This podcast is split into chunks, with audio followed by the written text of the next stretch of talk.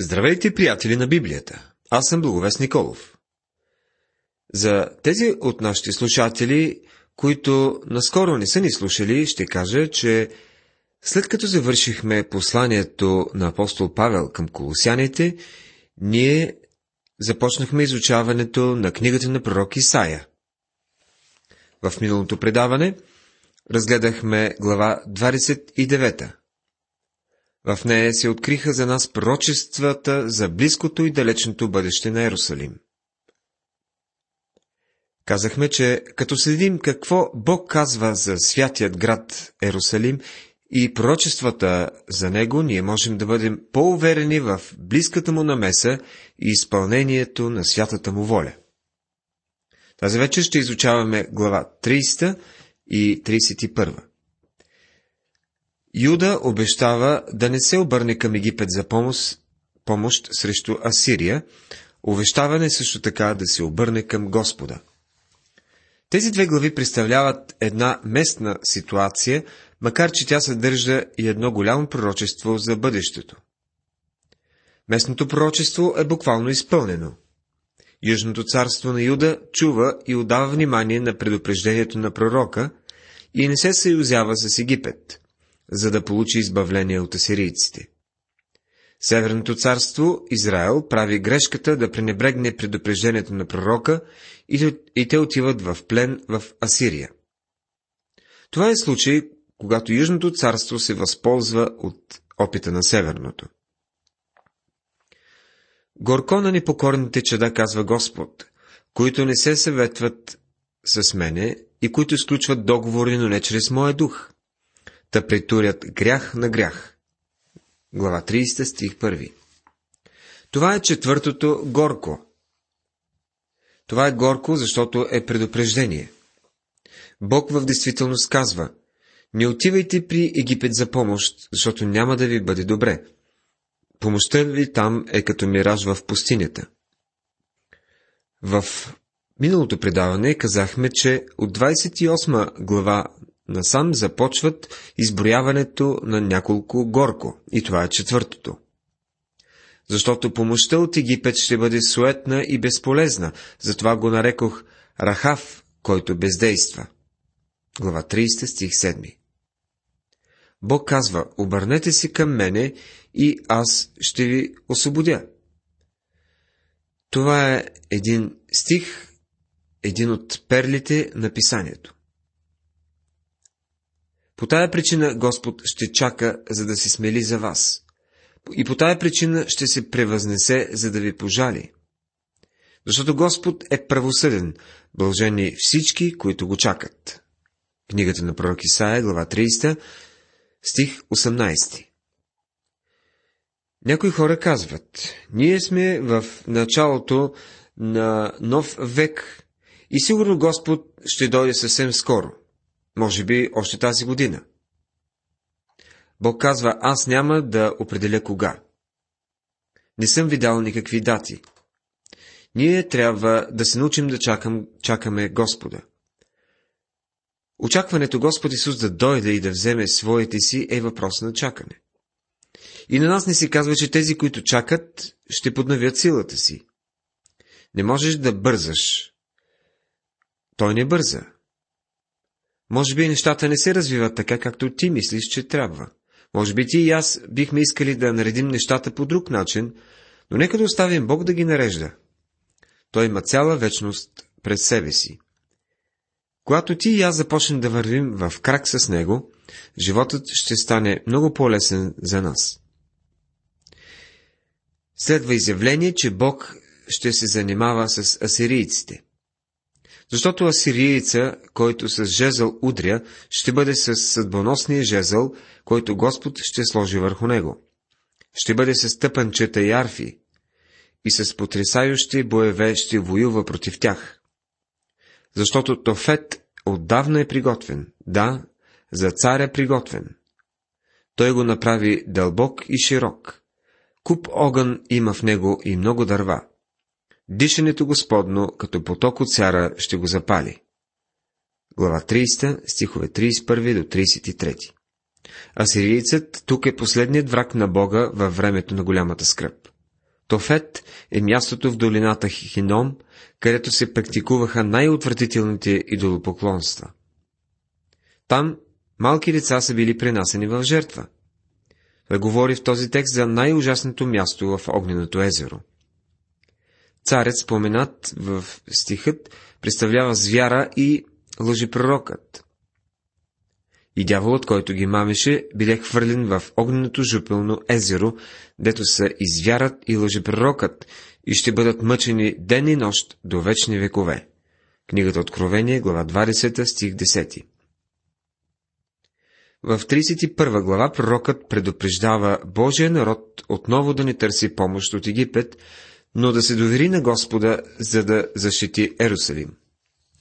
Опасността е толкова близка и толкова голяма вероятност има израелтяните да се обърнат към Египет, че Исаия продължава да предупреждава Юда за безполезността от такава мярка. В бъдеще Израел ще се обърне към неподходящия съюзник. Те ще приемат Антихриста и Бог ги предупреждава за това тук.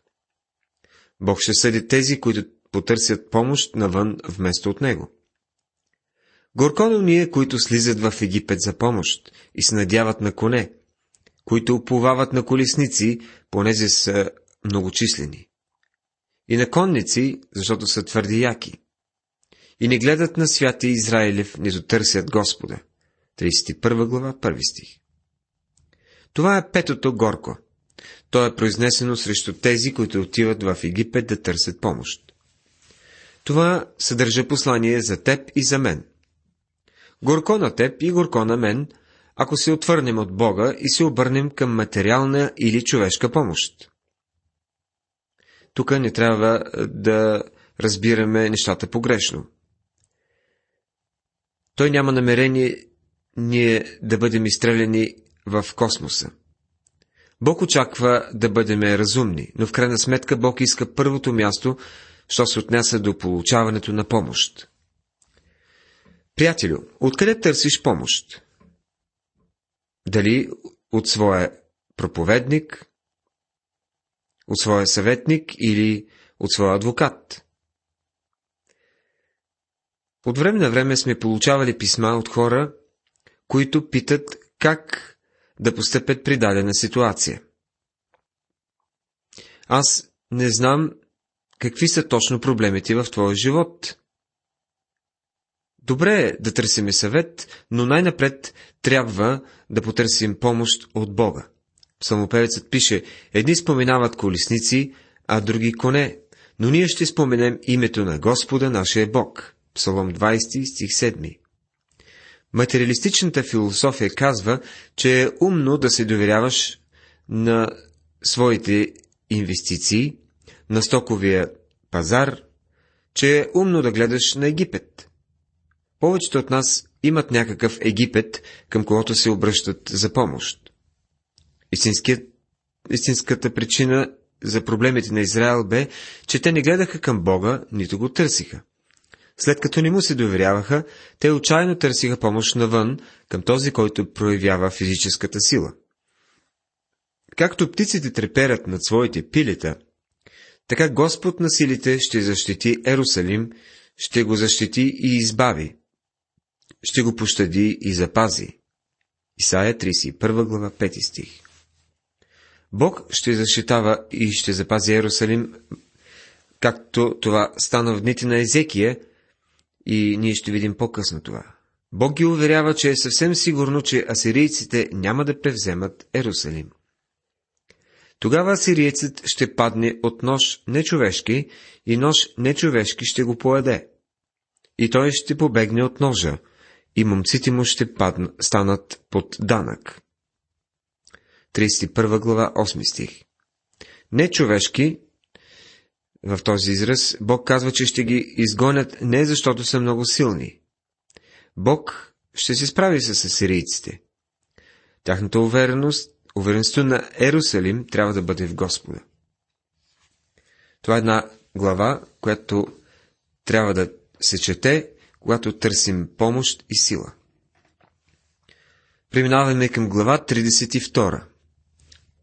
В не основната тема е идващия цар, идващата голяма скръп и идващият дух.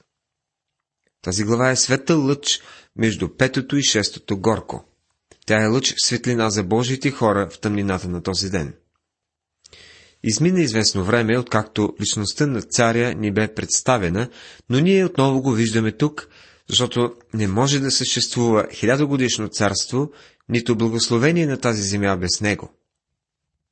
Ето един цар ще царува с правда и началници ще управляват с правосъдие. 32 глава, 1 стих. Този стих представя ерата на царството. Царът не е никой друг, освен Господ Исус Христос. Характерът на неговото царуване е праведност. Светът никога не е имал царство като това. И всеки човек от тях ще бъде като заслон от вятър и като прибежище от буря, като водни потоци на сухо място, като сянка от голяма канара в изтощена земя. Глава 32, стих 2 Господ не е само цар. Той е също така и Спасител. Той понесе ветровете и бурите на наказанието за греха вместо нас. Той е скала на нашата защита. Той ни бе представен в 26 глава, 4 стих, като вечна канара. Това е друг аспект на неговото служение чрез фигурата на скалата. Той е прибежище за вярващите и в наши дни. Очите на виждащите не ще бъдат помрачени. И ушите на слушащите ще бъдат внимателни, заявява пророкът в третия стих. С други думи, ще има духовно разбиране у всички хора. Защото сега виждаме неясно, като в огледало, но тогава ще го видим лице в лице. Първо послание към Коринтините, 13 глава, 12 стих. Истински духовни стойности тогава ще бъдат придобити и изяснени. И това, което трябва да бъде на първо място, наистина ще бъде на първо място. В наше време моралните стойности са изчезнали. Един от големите проблеми е, че сме загубили чувството за морални стойности. От много години в училищата се преподава теорията за еволюцията, според която човекът е произлязъл от животни. Моралните стойности не се преподават. Ако препоръчате закон, ред, морални стойности, тогава на вас ще гледат като на особняк и никой няма да ви смята, че сте толкова умен, колкото другите умни негодници. Ето защо чувството е да не се вслушваме в тези стари неща. И тези стари неща в кавички ще съществуват и в бъдещето, защото земята ще има цар, който ще царува с правда. Тези морални стойности отново ще заемат своето място. Подлият не ще се нарича вече великодушен, нито ще се казва сребролюбица щедър. 32 глава, 5 стих. Това ми харесва, звучи много съвременно. Днес има много хора, които са либерално настроени и в, е, в вяра, в разбиране, изобщо за, към живота. Те вече са получили богатството, за което не плащат данъци, но средният човек безмилостно плаща данъци, които се лансират. Лазар седеше на пода и събираше трохити, които падаха от трапезата на богаташа. Богаташът бе либерал, той бе много либерален, е либерален към своите трохи, но това бе всичко. В наше време поквареният човек се нарича либерал. В онзи ден подлият няма вече да бъде наричан либерал, защото на него ще се гледа такъв, като такъв какъвто е. Той е разбойник и сърцето му ражда нечестие. Човешкото сърце е ужасно порочно. И всичко в този бъдещ ден ще бъде видяно в истинския си образ. Няма да има фалшиви стойности. Всеки човек ще бъде такъв какъвто е. Тогава няма да може да си слагаме маски или да се представяме за това, което не сме. Маската на лицемерието ще бъде махната. Това, разбира се, се отнася за всеки, не само за християните. Всичко това ще стане, когато царят дойде и царува с правда. Преди царят Христос да дойде да царува, ще има време на беди, което ще бъде голямата скръп. Станете, вие ухолни жени, и слушайте гласа ми. Чуйте думата ми, вие безгрижни дъщери. 32 глава, 9 стих. Защо той казва това? Защото обикновенно жените са по-чувствителни от мъжете и те усещат опасността преди мъжа. Приятелю, всеки мъж преди да сключи бизнес партньорство или каквото да е партньорство, трябва да позволи на съпругата си да го посъветва и тя трябва да бъде неговият пръв партньор. Защото, като че ли съпругите са по-способни да дадат истинска оценка за характера на другите и тяхната природа. Бог казва, че в деня преди голямата скръп, жените ще станат толкова безчувствени, че няма да усетят идващата опасност. Интересно е, че ще има жени, които да живеят в удоволствие в онзи ден до такава степен, че няма да имат чувството за наближаващото осъждение. Сега в следващите стихове ще видим обещанието за духа. Идваме до третото деление – обещанието на духа, който ще се излее в последните дни. Докато духът се излее на нас от свише и пустинята стане плодородно поле, и плодородното поле се счете като лес. 32 глава, 15 стих. Това е случай, когато трябва да обърнете внимание на развитието на пророчеството в Божието Слово. Кога ще се излее духът? Той ще се излее по време на хилядогодишното царство, когато Христос царува. Това ще бъде най-великото време на духовно благословение и обръщане към Христос, защото по това време Той лично ще царува. Това не означава, че всяко коляно ще се преклони пред Него. В крайна сметка и това ще стане, но царството ще бъде време на изпитване. Юил го споменава – и след това ще излее духа си на всяка твар. Това гледа напред към идващото царство. Това пророчество се изпълни на пересатната само части. В Деяние 2 глава апостол Петър цитира Юил и обяснява текста. Хората, които бяха изпълнени със Святия Дух в дните на Петър, бяха подигравани, като мислиха, че те са се напили рано сутринта.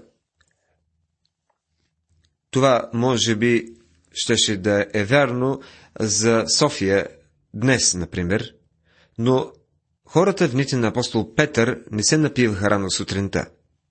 Апостолът казва, че това, което ставаше на Педесятница, прилича на това, което ще стане и по време на хилядогодишното царство.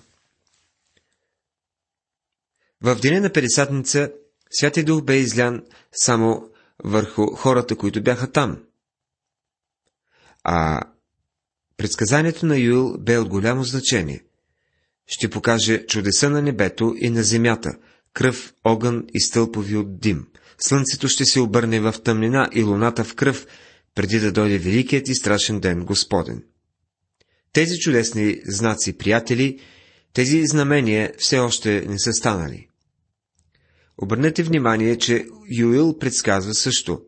Ще излее духа си на всяка твар. Синовете и дъщерите ви ще пророкуват. Старците ви ще виждат сънища, юношите ви ще виждат видения. Тези неща станаха в малка степен в дина на Пересятница, но пророчеството гледа напред и към идващото царство. Сега преминаваме към глава 33. В нея се намира последното горко върху всички, които повреждат Божия народ и земята. Тази глава съдържа осъждението за тези, които искат да унищожат Божия народ и опустошат земята му. Отнася се за асирийците в непосредственото бъдеще. Но така също се отнася и до последния враг в последните дни. Главата е, така да се каже, геоцентрична. От първостепенно значение тук е земята. Горко над тебе, който разоряваш, а не си бил разорен, който постъпваш коварно, а с тебе не са постъпили коварно. Когато пристъпи, престанеш да разоряваш, ще бъдеш разорен, и когато спреш да постъпваш коварно, ще постъпват коварно с тебе. 33 глава, 1 стих. Това е начинът по който Исаия дава израз на големи духовни принципи, които Бог е положил от времето, когато човек се греши. Те са изразени ясно в Галатяни 6 глава 7 стих, където се казва «Не се лъжете, Бог не е за подиграване, защото каквото посее човек, това ще и да пожене». Грабителят тук е Сенахирим, който дойде срещу Ерусалим по време на царуването на Езекия. Мисля, че това е единодушното заключение на всички. Тази глава обаче не се ограничава само с асирийците. В действителност Бог казва, Вие повреждате мой народ, но аз ще повредя вас. Бог обещава да отмъсти за свой народ. Поради тази причина ние като вярващи трябва винаги да оставяме Бог да отмъщава за нас. Бог казва, че не трябва да отмъщаваме ние сами за себе си, но Той ще даде отплата. Затова съветът е да предадем всичко на Бога. Той ще се справи по-добре от нас. Това, това също е така и картина, след като Бог отново е събрал възстановената им Римска империя и Антихристът е разрушил отново земята на Израел. Бог ще се погрижи обаче за него при второто идване. Сега, във връзка с това, нека чуем тази молитва. Господи, смили се за нас, Тебе чакаме. Бъди им мишца всяка заран и избавление за нас в усилно време. Това е молитвата на Божия остатък тогава и в бъдеще. Сега ще видим тъжният вик на посланиците, които се провалиха. Ето юнаците им викат навън. Посланиците на мира плачат горчиво. Друмовете запустяха. Няма вече пътници. Той наруши договора, презира градовете, не счита човека за нищо. 33 глава, 7 и 8 стихове. Вие бихте си помислили, че до сега трябва да сме си научили урока, но не сме. Историята, в историята се знае, че имаше една голяма конференция за мир, която се проведе в Хага. И докато тя вървеше, Германия обяви Първата световна война и наруши всички договори. В края на войната се образува Организацията на народите. И тогава американският президент Уилсън отиде като представител. Идеята беше светът да стане едно безопасно, безопасно място за демокрацията. Това, което те забравиха обаче, бе да направят демокрацията сигурна за света. А мирът не дойде. Той доведе до Втората световна война. Сега народите говорят за мир, за разоръжаване и за обединение, за интеграция. Ние говорим за мир, но не го търсим по Божият начин. Уважаеми приятели, тази вечер си получавахме от книгата на пророк Исаия. Разгледахме увещанието към Юда да не се обръща към Египет за помощ. Спряхме се на обещанията за идващия цар, идващия дух и идващата голяма скръп. В следващото предаване ще продължим с тази 33 глава, която започнахме. Бог да ви благослови!